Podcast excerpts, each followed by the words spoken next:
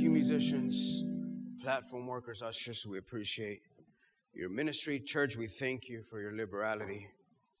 Uh, tonight, let's open our Bibles to the book of Philippians, chapter 3. Philippians chapter 3, we're going to be in verses 17 through 20. Tonight's sermon is a um, um, it's a sermon that that you preach over and over again as the time goes by. It's one of those things you gotta you gotta touch on. It's definitely a niche of a sermon, uh, but if you open up your heart and receive, I believe that God can help some people here tonight. Philippians chapter 3, verse 17 through 20. Since 1995, the U.S. military has struggled to recruit people. Our military is suffering a shortage in people. This struggle is not because of technology or dual citizenship or even lack of interest, but one simple reason. That reason is obesity. There are many overweight and obese young adults that are currently ineligible for U.S. military service, which could jeopardize the armed forces and national security. They say in a report that was released, nearly 200 retired military leaders claim that 27% of young adults, or at least 9 million, 17 to 24 year olds, are too fat for military service. According to the military service, being overweight or obese turns out to be the leading medical reason why applicants fail to qualify for military service, is according to a report. Um, and the title of this report is actually called Too Fat to Fight. And the authors pointed out that otherwise excellent recruit prospects, some of them with generations of sterling military service in their family history, are being turned away because they are just too overweight. Between 1995 and 2008, the proposition of potential recruits who failed their physicals each year because they were overweight weight rose nearly 70% according to mission readiness. What a sad story. And this is also true in Christianity. Many people fall into a trap of no restraint on what we can say as pleasure, desires, and even food, causing them to spiritually be too fat to fight or endure in this spiritual warfare. Paul calls it they've allowed their bellies to be their God. Philippians chapter 3, verses 17 through 20 says, Brothers, join in imitating me and keep your eyes on those who walk according to the example you have in us. For many of whom I have often told you and now tell you even with tears, walk as enemies of the cross of Christ. Their end is, is destruction, their God is their belly and they glory in their shame with minds set on earthly things. But our citizenship is in heaven, and from it we await a Savior, the Lord Jesus Christ. I want to preach a sermon that I've entitled The Belly God. Let's pray. Father, we thank you for this moment that you've given us. God, I pray the grace, God, to minister here tonight, God, to hide behind your cross. And I'm allowing, Father, that your spirit may Convict us, God, in every single area, God, even in these intimate, God, private areas. God, I pray that you will begin to move, Father, and touch us and shape us and mold us. Help us to become, God, fit, Father, to fight in this spiritual battle, God. We thank you, Lord. In Jesus' name we pray. And the people of God said tonight, Amen. I want to start off with my first thought, and that is access to excess. We are living in a time where everything is available to us especially living in America, we can have anything we want at any time we want it. This is good and bad. Logistically, it could be a blessing. There are things that become accessible to us that allow us to do life in an easier manner. There are vehicles that are accessible to us. There's material that's accessible to us, education, and all these different things. But it's also bad in a sense that it can be a curse because our flesh begins to give in to everything. It's having access to excess, and it creates a problem for us. The issue, the issues are that we don't have to withhold ourselves from anything that we want. Do you understand that here tonight? that there's a free will that was given to you. Apostle Paul in the Bible says that everything is permissible to you, but not everything is good for you. And the point that he's making, he says, you can do whatever you want. That if your body allows you to do it, then it's permissible for you. No one's going to stop you. But just because it brings pleasure, it doesn't mean that it is good for you. Not only do we have access to anything we want, but we also have a lot of it available to us. See, it doesn't help that our present culture and role models tell us that it is wrong to withhold any pleasure from ourselves. You'll hear phrases like follow your heart or just do what your heart tells you and give yourself up to uh, whatever you feel like and just do you and make yourself happy. And you have all of these very generic cliches that really all it means is just give yourself up to your carnality. That our emotional and mental health is compromised when we say no to ourselves is probably one of the biggest lies from hell. And to be honest with you, we begin to see this also affecting the church. No doubt the world is suffering in this issue, but can you blame them? Can you blame the world for indulging in sin? Can you blame the person who hasn't whose eyes have not been opened to Jesus Christ? Can you blame them for giving themselves up to everything, their carnality, their flesh desires? You really can't. But this very spirit has creeped into the church. In our scripture, Paul is encouraging and instructing people in the church on how to successfully press on towards our goal in the walk with God. He does this by telling us what to do and exposing why others have drifted away, why they've backslid. William Barclay gives us some insightful history on the Philipp, Philippian church.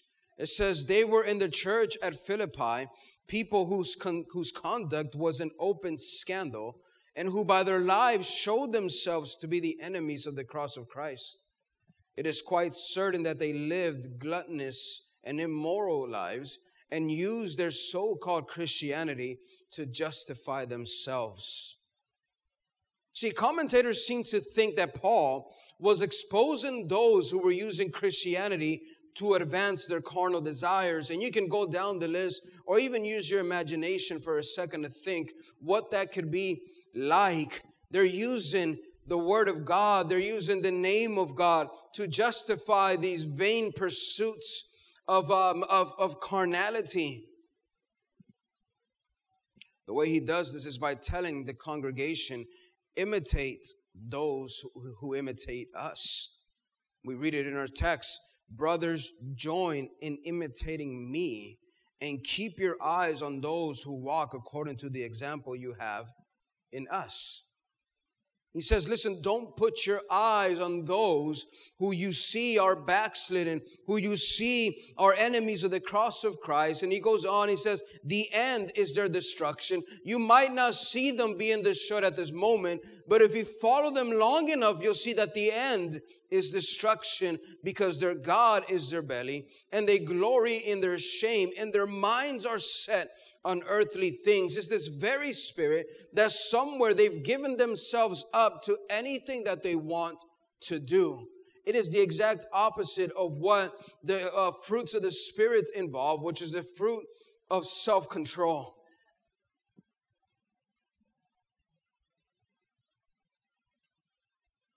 He makes an interesting statement in verse 19 their end is destruction, and their God is their belly. Belly is kind of a funny word if you think about it. Could have said stomach, could have said gut. It says belly. The word belly comes from a Greek word that means desire for gratification of the body. Physical desires, a desire, a carnal desire. It's also the same word, it's the same word that's used in Romans 16 18, where it says, For such persons do not serve our Lord Christ, but their own appetites. And by smooth talk and flattery, they deceive the hearts of the naive. That word appetite is the same word that's used for the word belly. See, Paul here, if we can be attentive to our sermon and to our text, Paul is dealing not with a weight issue. The problem wasn't so much that he had fat disciples, but he had disciples who, had, who lacked dominion. There was men and women in the church that lacked dominion, they lacked self-discipline. They had issues with submission. They had all kinds of things. It's not all about gluttony, but gluttony is an issue. Just consider what lust, gluttony, and hedonism have in common. They all have to do with not restraining yourself from what is accessible to you. And Paul warns us of this unrestrained access to access. 1 Corinthians 10 23, all things are lawful, or in some translations, permissible, but not all things are helpful. All things are lawful, but not all things build up. And that's life. That is a truth of life. There are things in life, to be very frank, there are foods in life that are good in taste, but not good for your health. Amen?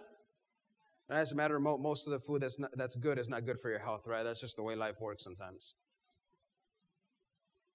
It's just the reality of life that you, it is lawful for you to do whatever you want. You ever had somebody tell you that in, in an argument? You're going back and forth, you're trying to help. It's like, what? I can do whatever I want. Well, yeah, you can. But that's not what I'm arguing with you. You can go, you can jump off a cliff if you want. You can do whatever you want, but what you're doing is not helpful for you. So Paul is dealing with a church who is uncontrolled, unruly. They're not self controlled, they're not self disciplined. They talk the game, they talk like Christians. But in reality, if you had one of those one of those radars that you can kind of see, I wish they made a spiritual radar. Maybe you guys remember watching Dragon Ball Z. And then you, you put on this lens, and in the lens, you, you put it on, and, and you see a number. It's like, oh, this guy's about a thousand. You know, it's like, and then they'll fight, they'll make a decision. What if we had a spiritual one? Where it's like, you, it's just like, and you put it on, it's like, ah, oh, he's fat. he's too big. He's not going to catch up. I got him. That is this, this, this idea that Paul is looking at his church. He's looking at the church in Philippi and he's telling the people there, he says, listen, imitate me and imitate those that are imitating me because there are a lot of people there who their God is not the God that we serve, their God is their own belly. They're giving themselves to whatever they desire. That's really the issue with gluttony. It's not so, it's not so much that you ate so much that now you're stuffed. Right? How many of you guys that, ha- that happens at times, right? You go to a Chinese buffet and you get and it gets out of hand. Right? You stay there a little bit longer than what you wish you would have. That's not you're not you're, you're not you know you can imagine if that if that was the case. You, one day you went to a Chinese buffet and then you you got in a car accident after that buffet and you stand in front of God and you're stuffed and God's like to hell. to hell with you. you can't, you can't, you're too fat. No, that's, that's not the case. The problem with gluttony is you can't tell yourself no. You can't tell yourself no. You can't look at yourself and say, hey, I need to control myself. It takes me to a second thought, and that is muscular Christianity. There's a book that I recommend by um, Brett McKay. He also has a podcast. It's called The Art of Manliness. The book is called Muscular Christianity. And I, I um, recommend it to mainly men, but everybody should read it. It says the fact that Christian culture became more feminized in the 19th century isn't in dispute. This shift has been well documented by Christians and non Christian scholars alike. Part of that feminization has to do with the lack of self discipline in our appetite and exercise to the point of committing gluttony. In other words, he said Christianity has become more feminized because people aren't willing to discipline themselves to the point where they're willing to just release themselves to whatever they want. The term muscular Christianity is a philosophical movement that ori- originated in England in the mid 19th centuries, characterized by a belief of a patriotic duty, a discipline, a self sacrifice, a level of manliness, and the moral and physical beauty of athleticism. And his thought was that if you were going to be a Christian, you needed to be able to treat your body well. Muscular Christians believe the follower of Jesus cannot afford to ignore or mistreat his body. And this doesn't quite completely make sense to us because we have technology. So we can get on airplanes and in a few hours we can be preaching the gospel on the other side of the world. But at one point in life, it meant the world for the gospel for men to be fit. Right? This is why you get the images of Paul with his six pack and, and Moses with like these big old muscles because they walked everywhere. And it's like at some point that was the representation of a man of God. Somebody who was fit for the task. Somebody that it wasn't going to be an excuse, the, the physicality. That physical health could either be a great aid or a significant hindrance to living the gospel. And if we'll be honest with ourselves, that's still true today. We can go on with physical health. We can speak about mental health. We can speak about several aspects of our health that if we don't take care of ourselves, if we're gluttonous, and not only in food, but just in general, just hedonists, of vain pursuits of just what makes us happy, then yes, we're going to affect the calling that God has given us. This is true in two ways. One, if you can't gain dominion over our flesh, we don't we won't do much for the kingdom of God. If we can't gain dominion over our flesh, we won't do much for the kingdom of God. And that can get as practical as this. If you can't control your diet, what makes you think you're going to control demons? If you can't say no to yourself, what makes you think you're going to go into the spiritual realm of of, of all of this world and be able to, to lead people to heaven. You know, to have the most impact on earth for the kingdom, we need healthy bodies. That's just the reality of it. Physical health isn't everything, but it is something. It is important. Given Jesus, think about this Jesus had the ability to fast for 40 days. Isn't that crazy? We, we can't even comprehend that. And his, and his seeming stamina in walking from town to town and tirelessly ministering to large crowds, the scriptures imply that he had excellent control over his body and was in good physical health. Thomas Hughes from Oxford said the least of the muscular Christians has a hold of the old chivalrous and Christian belief that a man's body is given him to be trained and brought into subjection. That sounds familiar. That's what Paul says. And then used for the protection of the weak, the advancement of all the righteous causes, and the subduing of the earth which God has given to the children of men. He says, somewhere your members, this is what Paul says too. He says, the members of your body should be given up to righteousness that somewhere that our physical bodies and our health cannot be an excuse of why we cannot do things for God in the long run. See, gluttony is not only a health issue, but it's also a spiritual one. There is no doubt that the Bible condemns an unrestrained indulgence of appetite. Proverbs 25, 16 says, If you have found honey, eat only enough for you, lest you have you, you have your fill of it and vomit. Think about that. What an incredible, what an incredible text. If you have found honey, eat only enough for you. That's hard for Americans. That's hard for some people. What do you mean only enough for me? It's free. If it's free, it's free. I can take as much as I want. But that's, that's not the problem. That was the case when we all lined up at food banks you know, just getting all the free stuff. No, there's something spiritual about it. If you found it, eat enough for you, leave some for the rest. Leave some for the needy, lest you have your fill of it and then vomit it. Like it was, it was no good for you. You were only going to eat what you were going to eat anyway. I got this revelation in Honduras. When I went when when we lived in Honduras, we were we started. There, there's no buffets in Honduras, just in case you guys were wondering. There's you can't just walk and there's an E Star, you know, somewhere or so some type of Asian Hunan Inn or whatever it's called. there's just that just doesn't happen. You get there and you order and you get a number one and that's it. Or if you get a number two and you can't mix and match them, it just doesn't, doesn't work that way. One time I, I, I wanted a number one, but I wanted no pickles, and it's like, well, then get a number two.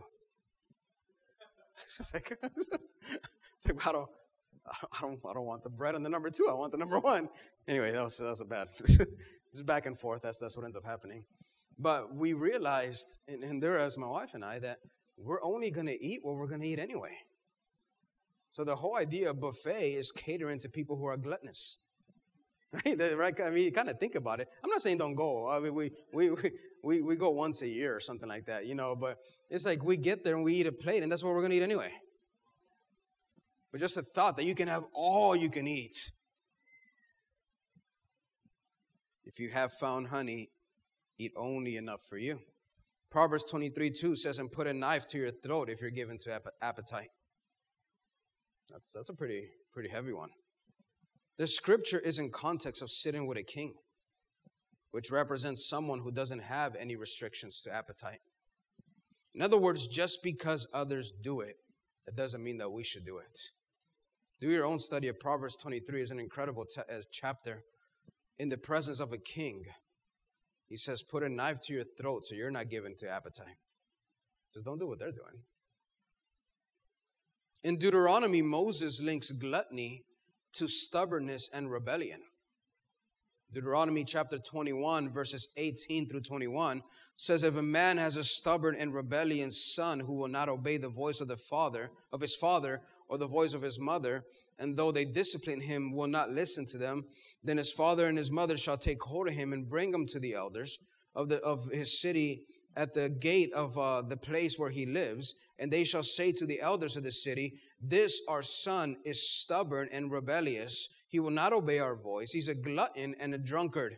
Then all the men of the city shall stone him to death with stones, so you shall purge the evil from your midst, and all Israel shall hear and fear. Because he ate too much? No, that's not the case. Don't simplify what our text is saying. This, our son, is stubborn and rebellious. That's the issue. What you see on the outside is lack of obedience, gluttony, and drunkenness. But the root of it is he's stubborn and rebellious. It has a lot more to do than just weight, but an overall unrestrained pleasure and unrestrained of the flesh. I ran into this quote that says, All the seven deadly sins are self destroying, morbid appetites, but in the early stages at least, lust and gluttony, avarice and sloth know some gratification.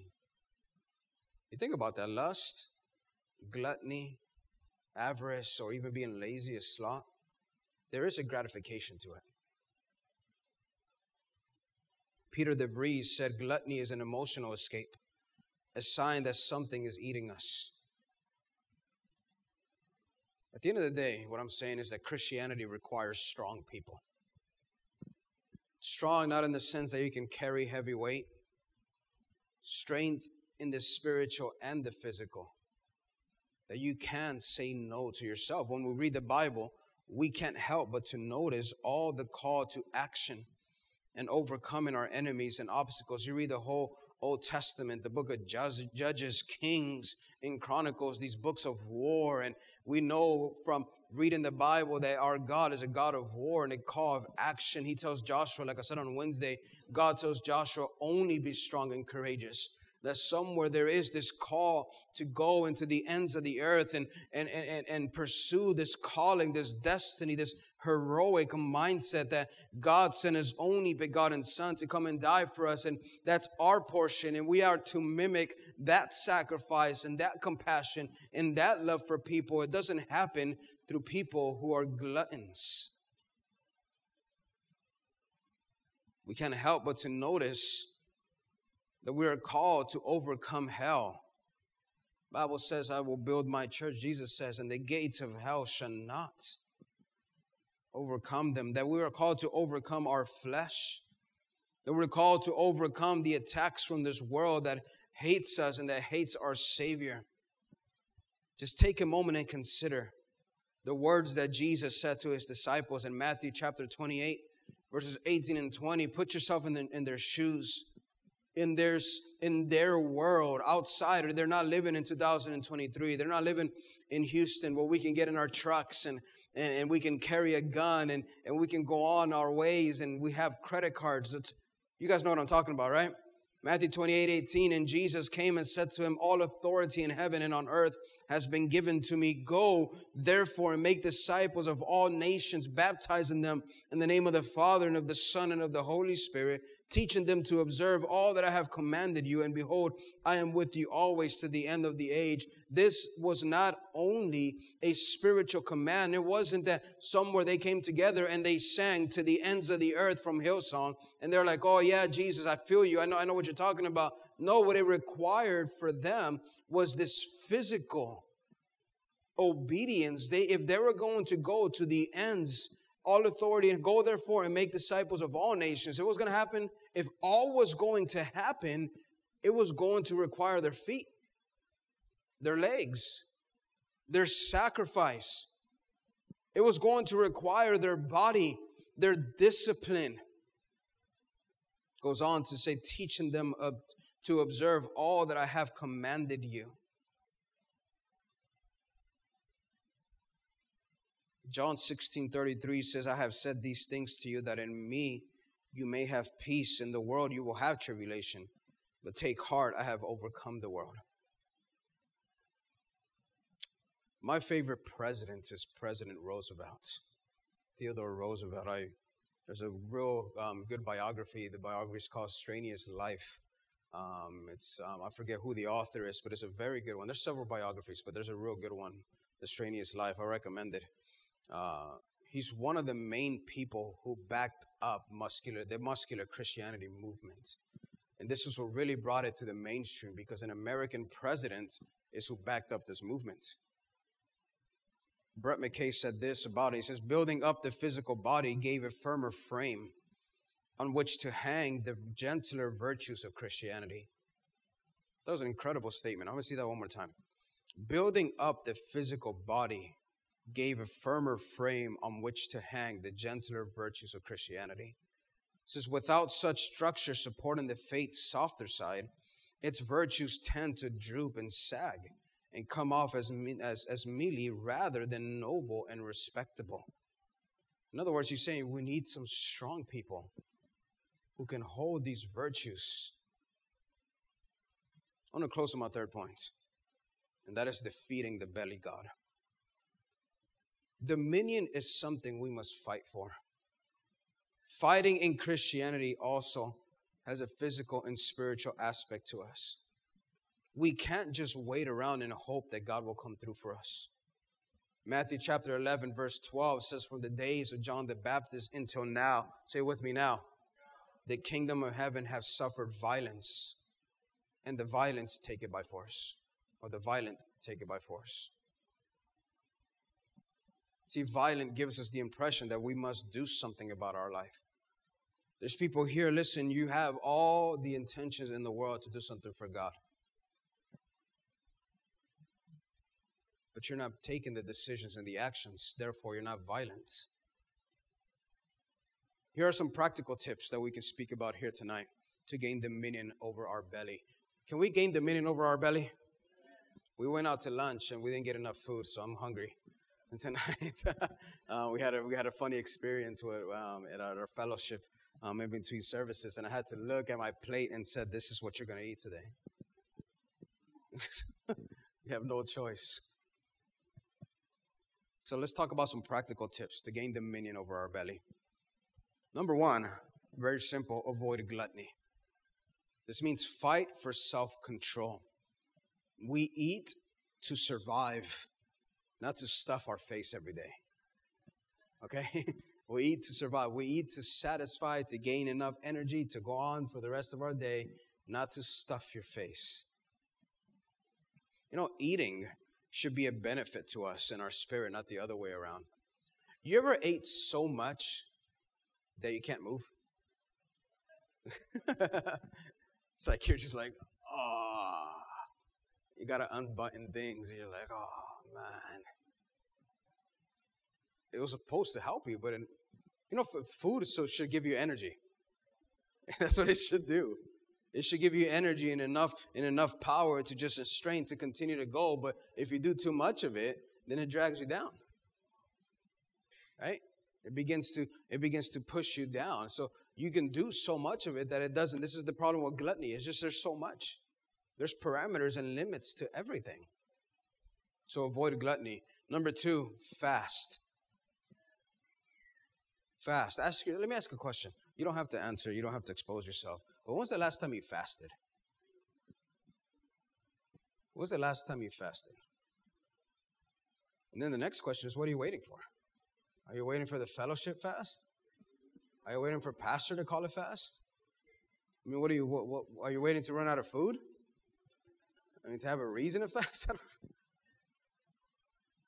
Tony Evans, he speaks about fasting, and he said, fasting is never convenient.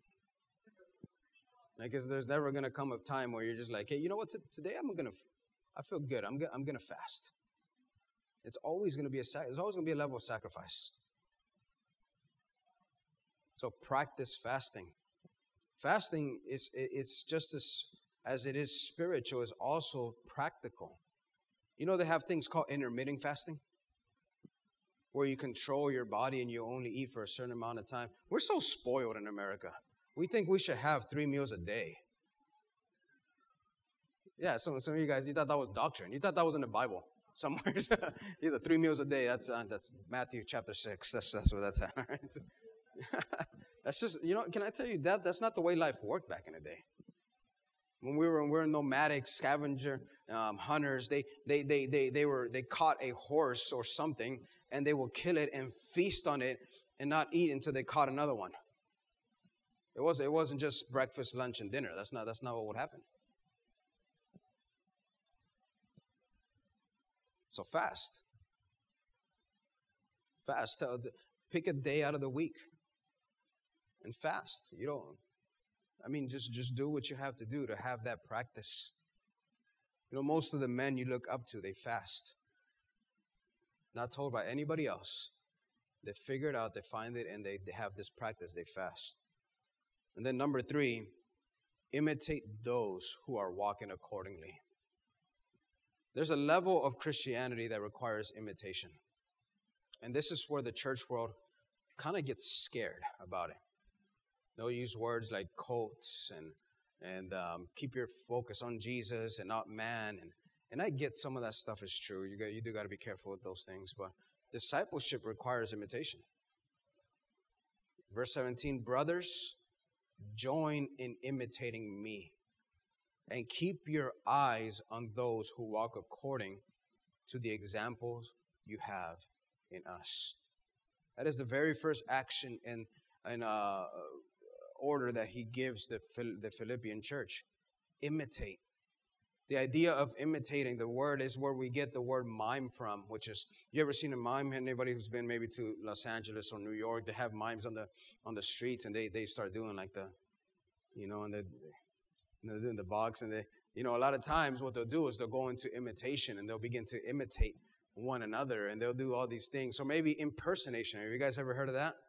When they try to mimic and try to mimic a voice and they try to they try to sound like it. That's a thought. Imitation is what you watch me do do that.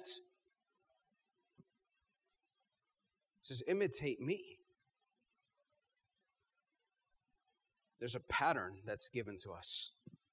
And that's the way christianity should work. That's the way church works. My pastor gives me a pattern to follow. And i do my best to follow that pattern. And when i fall I always have that pattern I can go back to. Let's read our scripture one more time as we close. Philippians 3, verse 17 through 20. It says, Brothers, join in imitating me and keep your eyes on those who walk according to the example you have in us. For many, of whom I have often told you and now tell you even with tears, walk as enemies of the cross of Christ. Their end is destruction, their God is their belly, and they glory in their shame with minds set on earthly things. But our citizenship is in heaven, and from it we await a Savior, the Lord Jesus Christ. There's people here tonight, listen, your altar call, your challenge here tonight is a very simple one. Is God help me to gain control of my flesh? Help me to submit my mind, my carnal desires. Everybody has them. Everybody has them. We've read the scripture that he who says he doesn't he has not sinned is a liar. We, we all have those desires. The name of the game is dominion, is gaining dominion over those things. It's not living a life just giving yourself up to anything that makes you feel good. It's called hedonism, by the way. Hedonism is the pursuit of, of happiness, this carnal happiness that is all about us. It's all about this selfish desire. Let's let's let's break that here tonight. And say, you know what? My mind, God, is going to be focused on you. And the way I'm going to do it is I'm going to fast. I'm going to believe God. I'm going to serve in the kingdom of God. I'm going to imitate those who I see have a good example and, and I see the blessing of God on them. those are the ones I'm going to follow. And I'm going to gain dominion over my flesh so that when God looks at me, he can't say what he said about the Philippian church, which is their belly is their God. I would hate for God to say that about me. That somewhere I'm not obeying him, but I'm obeying myself. Does that make sense here tonight? I want to encourage you tonight to be very sincere with yourself and examine your habits, examine those things that you do at home, and come to the altar and be honest with God and say, God, I have things that I need to change. I've been giving myself up to vain desires, and I need to change that. I need your help. Can I get every head bowed and every eye closed?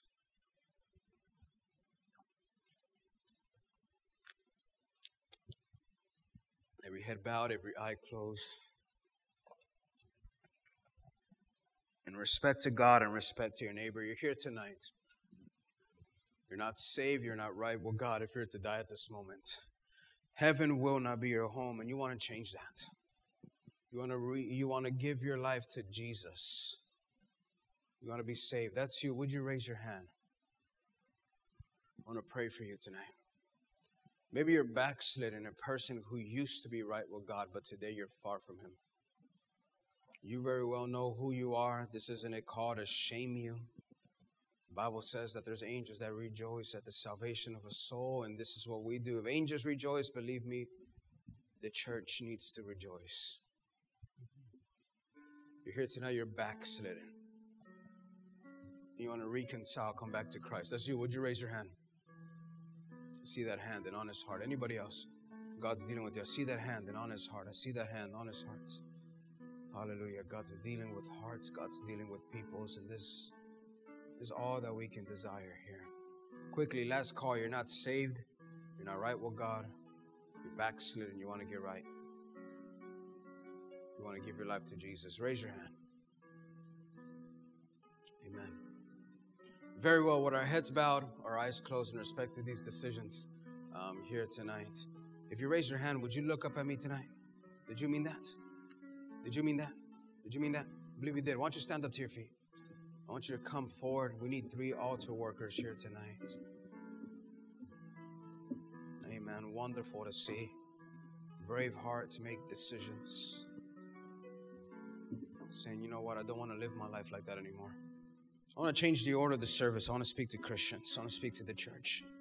You know what's interest, interesting, beloved, is that Paul was speaking to the church as a letter written to the Philippian church. And he's trying to help those that are still salvageable. And there's a lot of different things that we don't necessarily hear from that scripture. What we know is that Paul says, he says, there, there, I've warned you about what these people are doing. And now I'm even warning you in tears. No doubt there's love and compassion involved there. But I want to tell you here tonight listen, one, one of the things that's going to help you live for God in the long run is learning how to control your appetite. Is saying, you know what, God? I'm I'm going to submit my body to your will. Let's all stand up to our feet. Every single one of us in this place. If you're at the altar, you can stay praying. I want to encourage you to stay at the altar. But those that are in your seats, stand up. Let's open up these altars. Come talk to Jesus here tonight. Oh, let's make this altar sacred. We don't want to leave. Listen, we're not in a hurry tonight. This is a place where we come and speak to our God. We're here because we have these issues and we want God to help us. We want God to shape us, mold us, get this thing out of us so that we can live freely for God. Hallelujah. These altars are open. We're going to sing out this song. Oh, we thank you, Jesus.